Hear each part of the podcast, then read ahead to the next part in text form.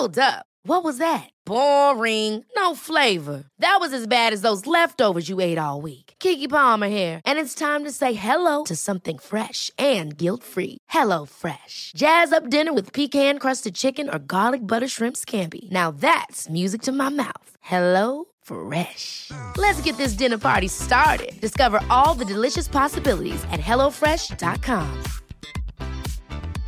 Hiring for your small business? If you're not looking for professionals on LinkedIn, you're looking in the wrong place. That's like looking for your car keys in a fish tank. LinkedIn helps you hire professionals you can't find anywhere else, even those who aren't actively searching for a new job but might be open to the perfect role. In a given month, over 70% of LinkedIn users don't even visit other leading job sites. So start looking in the right place. With LinkedIn, you can hire professionals like a professional. Post your free job on linkedin.com slash achieve today. One size fits all seems like a good idea for clothes until you try them on. Same goes for healthcare. That's why United Healthcare offers flexible, budget-friendly coverage for medical, vision, dental, and more. Learn more at uh1.com.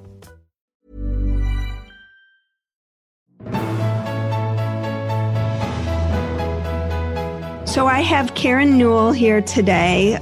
Last week we spoke about gratitude and the heart, and today on the space in between life, death, and the space between, we're just going to take a moment, Karen, and I want to hear how you live your life with no regrets, or or try to. well, the thing to remember about all the things we might be, you know, regretting in our lives is that they turn out to be usually very important lessons. And so I've learned to be very grateful for those types of things. One of those examples being when I was 11 years old and I was caught shoplifting. This was a horrible, horrible, humiliating, shameful experience where I just thought I my life was over. I was going to jail. Nobody would love me ever again, and I I did regret it. But as time went by, I regretted ever stealing. But as time went by, I realized that because the police were called and it turned into quite a dramatic incident, if I had not had that experience, something I would have normally just regretted, I would never have learned this vital firsthand lesson of having living my life with integrity. Well, and I remember you when because you talked about this experience at the class that we took, and one of the things that you said was how you were responded to.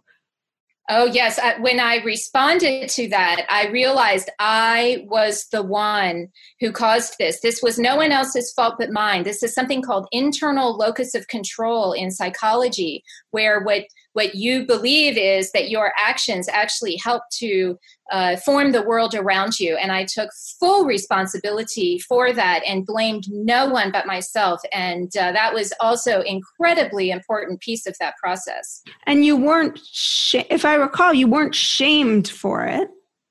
I was not shamed for it. My mother actually forgave me very quickly because, mm-hmm. really, in reality, I was probably one of the easiest, nicest kids, you know, well behaved children you could imagine. And my mom was probably just thinking, oh, one of those little kid things. In fact, she barely remembers it happened when right. I bring it up with her. But to me, it was a scar on my soul, right? right? It was huge to me, but not to her. And the fact that she forgave me so easily made it easier for me to eventually forgive myself.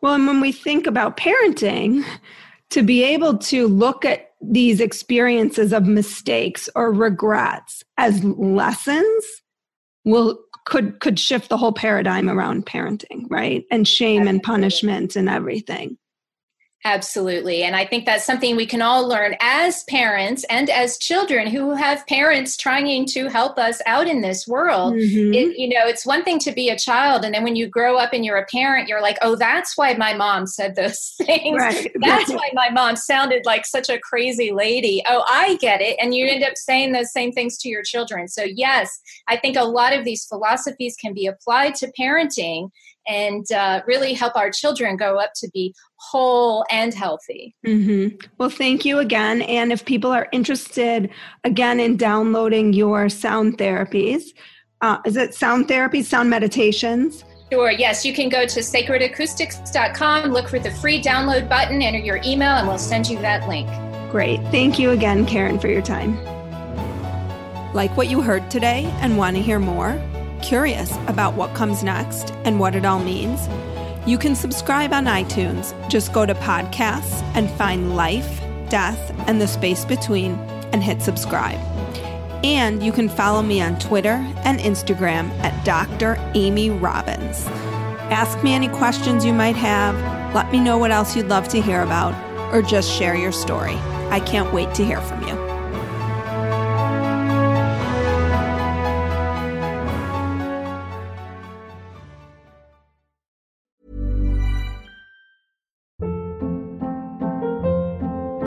Hold up. What was that? Boring. No flavor. That was as bad as those leftovers you ate all week. Keke Palmer here, and it's time to say hello to something fresh and guilt-free. Hello Fresh. Jazz up dinner with pecan-crusted chicken or garlic butter shrimp scampi. Now that's music to my mouth. Hello Fresh. Let's get this dinner party started. Discover all the delicious possibilities at hellofresh.com.